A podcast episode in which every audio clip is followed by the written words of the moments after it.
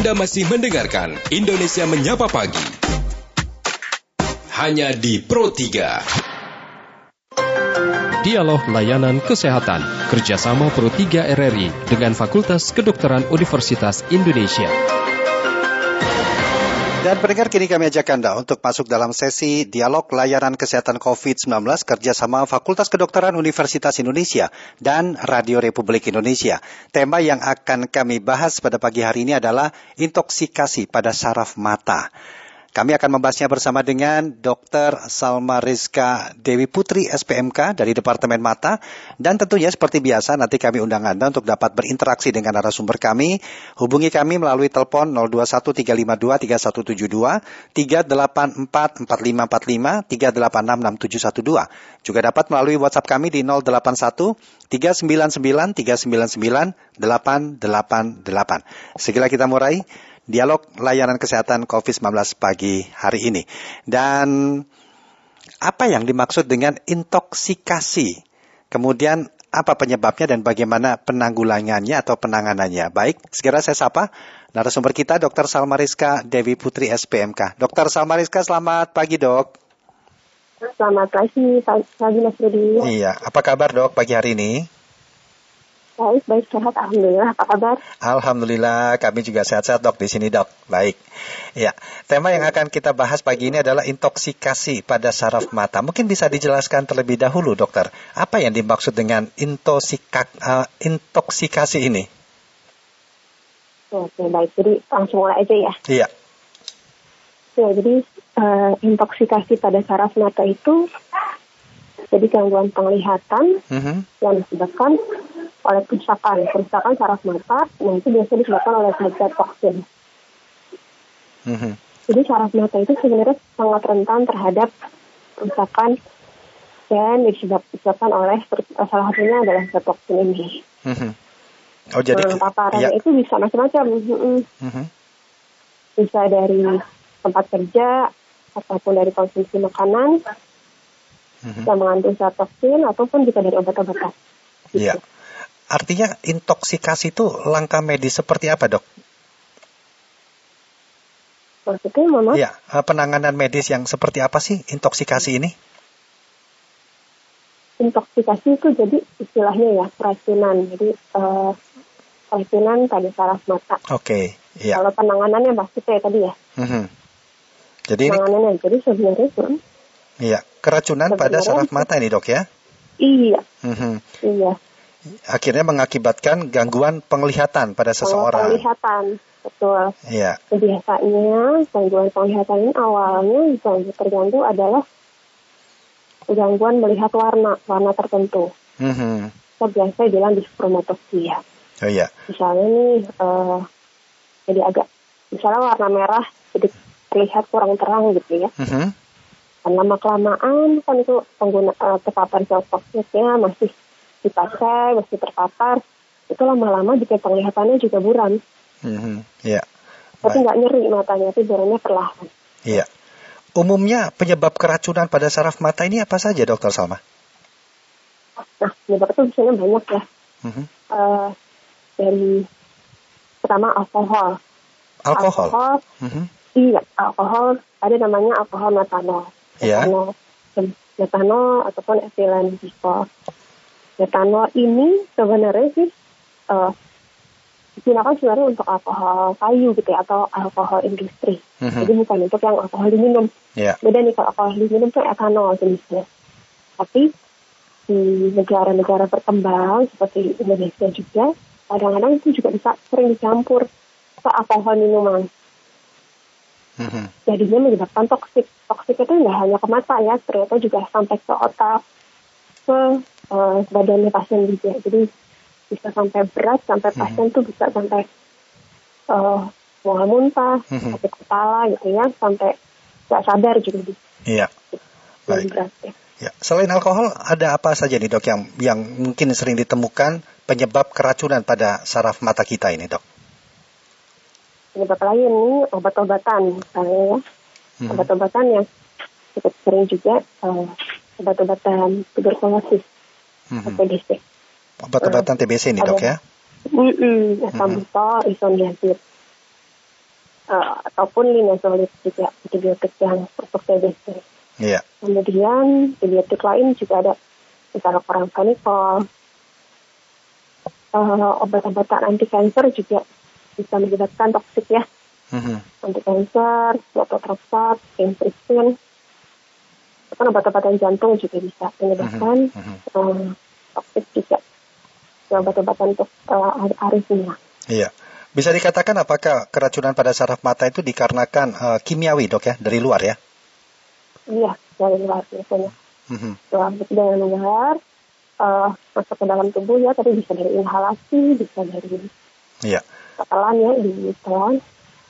Itu menyebabkan toksik ke dalam badan, jadi ke dalam badan mengganggu metabolisme, metabolisme atau, ataupun gangguan pada uh, aliran uh, darah ke saraf mata. Yang ujung-ujungnya akan terganggu tuh fungsi dari saraf mata dan penglihatannya juga terganggu.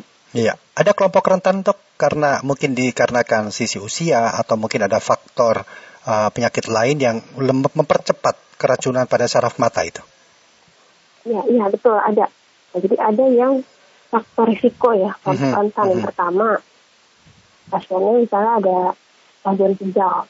Ya, Hmm. jadi kalau ada gangguan ginjal tentu pembuangannya ya, gangguan pada pembuangan. Jadi akhirnya karena gangguan pembuangannya terganggu, jadi ada penumpukan, penumpukan zat-zat toksin tadi. Hmm, gitu ya. Ataupun juga gangguan iya, gangguan hepar, gangguan hati, Hati. itu juga sama. Hmm. Iya. Jadi ada Ya, jadi kelompok meningkatkan resiko. Iya, ada kelompok-kelompok orang yang memang memiliki eh, resiko cukup tinggi terkait dengan eh, keracunan saraf mata ini, dok ya. Iya. Ya. Kalau kalau ini dibiarkan, apa dampak yang eh, yang paling buruk terjadi, dok? kalau dibiarkan ya, Hmm. uh, kalau dibiarkan kebutaan. Misalnya nih, uh, pasiennya biasanya kan awal-awal karena gejalanya tidak khas ya, mungkin hanya gangguan warna, pasti belum datang nih, biasa datang, belum datang, minta pertolongan. Tapi kalau udah buram, baru biasa datang. Hmm. Nah, kadang-kadang jadi sudah agak telat.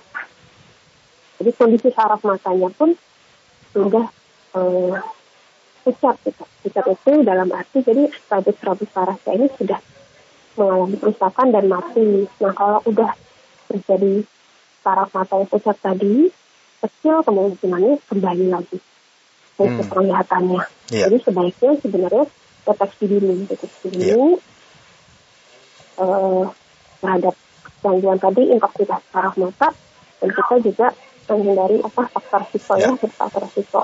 Ya, dok kan sering kali gangguan pada mata itu seperti mata atau pandangan buram, misalnya pada katarak. Nah, yang membedakan bahwa ada terjadi keracunan pada saraf mata dengan gangguan pada ma- gangguan penyakit mata lainnya apa yang lebih spesifik lagi nih, dokter Salma? Kalau ya, ya sebenarnya gejalanya sama ya mirip ya kalau Iya. eh, buram perlahan ya, tidak nyeri gitu ya. Mhm. Jadi memang harus eh, ada kejelian juga ya sebenarnya atau kita datang ke dokter, dokter spesialis mata untuk memastikan ini hanya katarak Ya. atau ada yang lainnya. Gitu. Jadi karena gejalanya di awal sama katarak. Jadi eh, kita juga perlu jeli menanyakan apa ada obat-obatan itu ya atau paparan alkohol misalnya itu harus ditanyakan. Jadi memang perlu kita periksakan diri ke dokter mata untuk memastikan apa hanya katarak atau penyakit yang lain yang lebih berat dari itu. Hmm. Gitu. Iya. Kemudian banyak gak sih dok kasus-kasus yang mungkin ditemui di kita dan tingkat kesadaran masyarakat untuk cepat memeriksakan apa yang terjadi dengan gangguan. Tapi sebelum dijawab kita ke pendengar dulu nih dokter Salma ya. Sudah ada Pak Udin Oh, iya. di Boyolali. Selamat pagi Pak Udin. Selamat pagi, Assalamualaikum warahmatullahi wabarakatuh. Waalaikumsalam warahmatullahi wabarakatuh. Ada dokter Salma Reska, silakan. Ya, Ibu Dokter Reksa, Departemen Mata. Eh, apakah orang yang suka main PS bola gitu ya, anggapnya ya, Hmm. nah itu matanya lebih rentan cepat rusak gitu anggapnya ya. Karena kan pupilnya kan kanan kiri kanan kiri gitu terus ngikutin bola. Nah bagaimana kalau orang yang suka membaca Al-Quran gitu kan pupilnya ke kanan kiri kanan kiri terus. gitu. Hmm. Nah apakah itu eh, pengaruhnya bisa eh, eh, membuat eh, fungsi mata berkurang atau Ya. seperti apa? Demikian terima kasih. Baik. Assalamualaikum warahmatullahi wabarakatuh. Waalaikumsalam warahmatullahi wabarakatuh. Silakan dokter Salma mungkin bisa ditanggapi apa yang ditanyakan oleh Pak Udin tadi. Iya, iya. Baik, terima kasih, Mas Jadi, Dia agak kurang jelas sebenarnya main PS rentan apa, mohon maaf. Ya, rentan. gangguan pada mata mungkin tidak, mungkin uh, entah itu intoksikasi ataupun hal lainnya terkait dengan gangguan pada mata jika sering main PS, kemudian ter- terlalu lama membaca, apakah hal seperti itu juga berpotensi untuk mengganggu penglihatan mata kita, dok? Oke, jadi kalau misalnya ini ya, uh, tentu kan itu kan seperti kan, uh, ini ya layar ya, layar gadget ya, Mhm. kan uh, ataupun TV ya ada. Ini tentu bisa yang bukan ke arah intoksikasi memang beda ya jadi ya kita harus bedakan Eh, lebih ke arah gangguan mata betul. Gangguan Ya. mata yang bisa terjadi uh, ada mata lelah ya cenderung lelah. Kemudian eh, bisa sampai namanya kita juga bilang computer vision syndrome. Jadi biasanya sudah ada handphone gadget ya ataupun mhm. eh, tablet. Yang itu bisa menyebabkan mata lelah sampai eh, mata tapi bisa terasa buram atau penglihatan double. Tapi itu gejala dari karena terlalu lama melihat dari gadget tadi tersebut. Nah Hmm. tentu yang harus diatasi apa? Ya itu dikurangi ya dikurangi paparan melihat eh, gadgetnya dan harus tidak istirahat ya Hmm, tidak ya. beristirahat saat eh, menggunakan gadget. Sebaiknya sih eh, ada namanya kita roll attention jadi setiap eh, melihat melihat layar selama 20 menit kita harus istirahat selama 20 detik dan melihat jauh ya, Hmm. jauh ya jauh 20 detik jadi kurang lebih lebih dari sama meter itu melihat dan itu istirahat Ya. Ada juga untuk mengurangi tadi eh, gejala-gejala tadi yang mungkin dirasakan gangguan penglihatannya gitu Ya. Proses penyembuhannya berapa lama ini, dok? proses penyembuhannya ya proses penyembuhannya sih ya eh, berkala ya tidak eh, tiap orang tentu beda-beda ya tiap orang beda-beda karena kita sudah diatur eh, sudah diatur untuk eh, apa tadi jedanya tadi ya tentu akan eh, perbaikan Hmm, tiap ya. orang mungkin beda-beda tergantung der- deraj- derajatnya sih Ya, baik. Kita terima dulu pendengar dok ya. Ada Pak Ageng di Yogyakarta. Selamat pagi Pak Ageng. Selamat pagi, Assalamualaikum. Waalaikumsalam. Silakan ada Dokter Salma Rizka. Mungkin ingin Oh, iya. apa yang ingin ditanyakan Selamat Pak? pagi, Bu. Ini pagi pak cara, cara mata ini bisa diobati enggak ya? Hmm. Ya. Cara mata ini bisa diobati enggak ya? Soalnya dokter spesialis mata ini kok katanya normal gitu. Tapi penglihatan saya di depan ini ketutupan kayak apa bulat-bulat ya? Ya, baik. Eh, Dokter Salma mungkin ada yang ingin ditanyakan langsung ke Pak Ageng terkait dengan keluhan yang disampaikan. Eh, mohon maaf pak ini saraf Ya. matanya apa ya tadi saraf mata bisa diobati eh, Ini Keluhannya apa Pak Ageng? kelainannya keluhannya di apa depan di, di depan itu penglihatan di depan ini kok nggak bisa lihat bisanya lihat kanan kiri bawah atas itu tapi depan Hmm, saraf ini katanya saraf mata ini begitu. tapi dokter dokter spesialis mata itu katanya normal tapi penglihatan saya ini kok anu buram gitu loh. Ya, baik. Eh, ada lagi yang ingin tanyakan mungkin Dokter Salma ke Pak Ageng? ya itu itu aja Itu terima aja kasih ya. Baik, terima kasih Pak Ageng. Iya. Silakan dokter, mungkin bisa langsung ditanggapi. Iya baik. Eh sebenarnya kan agak kurang ini ya saraf mata ya agak luas ya sebenarnya kelainan saraf mata itu Ya. sangat banyak.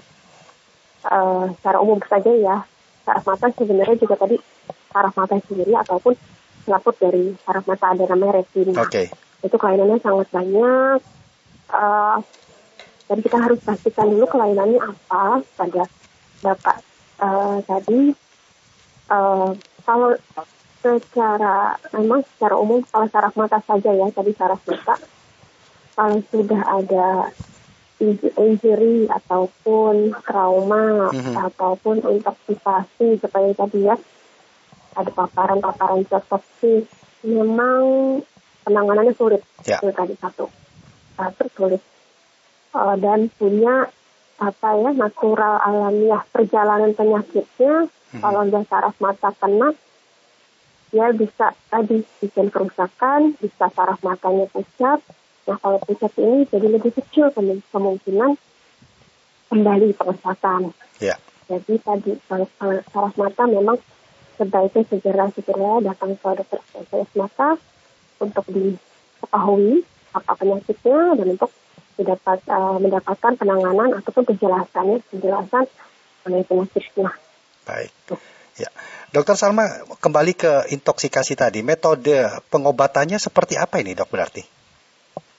Oke, yang intoksikasi tadi ya, metode ya. pengobatan. Jadi, uh, semua jelas uh, pada intoksikasi yang pertama hentikan. Hentikan uh, paparan. Jadi pertama, mm-hmm. paparan tadi misalnya inhalasi ataupun obat, jadi stop, stop obat. Kalau ada alkohol tentu stop ya. Uh, kemudian kalau kalau obat, stop obat hati-hati karena kita juga ini obat-obatan banyak dari penyakit uh, dokter spesialis lainnya, penyakit dalam, penyakit jantung gitu, yeah. dokter-dokter yang lain. Nah, kita harus berkomunikasi. Jadi tentu kita komunikasikan kepada dokternya, kita kirim pengantar untuk mengatak, uh, memberikan penjelasan bahwa pasien ini kita juga ada intoksikasi, mhm. intoksikasi mm-hmm. saraf mata karena obat-obat tertentu. Apa yeah. mungkin bisa diganti dengan obat lain? Yeah. Jadi pasien bisa mendapatkan obat lain. Yeah. Nah, tadi kalau misalnya uh, setelah di stop, kalau misalnya pasien datang pada saat awal gitu deteksi lebih cepat, uh, akan pelan-pelan akan terjadi perbaikan biasanya. Hmm. Tapi lama memang, 6 sampai 12 bulan. 6 sampai 12 bulan. Kalau ini iya, tingkat kesembuhannya, lama. persentase kesembuhannya bagaimana, Dok? Persentase kesembuhan agak sulit di mm-hmm. katakan karena beda-beda ya. Jadi pasien ini kan itu datang pada kondisi yang berbeda-beda. Iya. Nah, para, uh, kalau di kita di RSCM ya, mm-hmm. banyak sih sebenarnya yang sudah tahap lanjut yang datang. Oh, tahap lanjut itu artinya iya, dalam kondisi itu, seperti apa itu dok ya? yang dimaksudkan nah, tahap, lanjut, ini? Jadi sudah lama gitu. Keluhannya hmm. udah buramnya sudah oh. salah udah 4 bulan, udah yeah. 3 bulan bukan yang hitungan minggu gitu bukan. Iya, yeah, iya. Yeah. Ya, jadi kadang-kadang sudah tadi papil saraf matanya sudah pusat. Jadi hmm. tadi kecil kecil kemungkinan kembali penglihatannya balik lagi normal. Tapi yeah. kita coba kita lihat kita evaluasi tetap ya, kita evaluasi setelah di stop ada nggak. Ya. Itulah pentingnya dok ya. Kalau kita merasa ya, ada keluhan mata, cepat untuk langsung memeriksakan diri. Dan di Indonesia atau terutama di Jakarta ini sudah lengkap dok ya untuk bisa mengkonsultasikan jika kita merasakan ada keluhan pada organ ataupun penglihatan kita sendiri dok ya. Ya sudah sudah lengkap hmm. langsung segera mencari pertolongan pemeriksaan mata. Baik, terakhir dokter mungkin ada yang ingin disampaikan untuk masyarakat terkait dengan tema kita insoktikasi, intoksikasi pada saraf mata ini ya, intoksikasi pada saraf mata ini sebenarnya kelainannya jarang, tapi penting harus kita ketahui.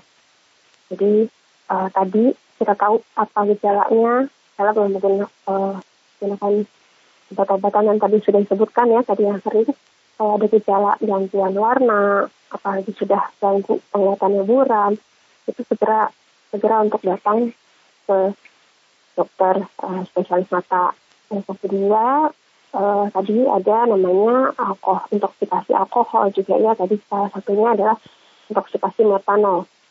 Itu hati-hati. Hati-hati karena itu berbahaya, bisa toksik terhadap badan dan itu ke organ mata. Itu harus dihindari karena itu prognosisnya lebih paling berat itu. Prognosisnya paling buruk toksikasi metanol. Jadi dan kembali penglihatan ini uh, agak sulit ya katakan yang paling berat karena dia akut cepat ya dan berat penglihatannya bisa sampai hingga tidak melihat cahaya sama sekali. Ya. Itu harus dihindari. Kita harus dihindari tadi minum-minuman ya. alkohol. Ya.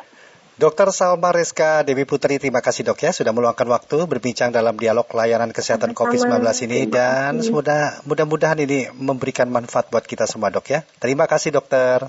Selamat kembali beraktivitas, salam sehat dan selamat pagi dok. Selamat Selamat pagi. Selamat pagi. Demikian tadi dokter sama Reska Dewi Putri SPMK dari Departemen Mata. Kita telah berbincang dalam dialog layanan kesehatan COVID-19. Dan terima kasih untuk Anda yang sudah berpartisipasi. Kita akan berjumpa kembali. Dialog layanan kesehatan hadir setiap Senin hingga Jumat dengan tema dan narasumber yang berbeda.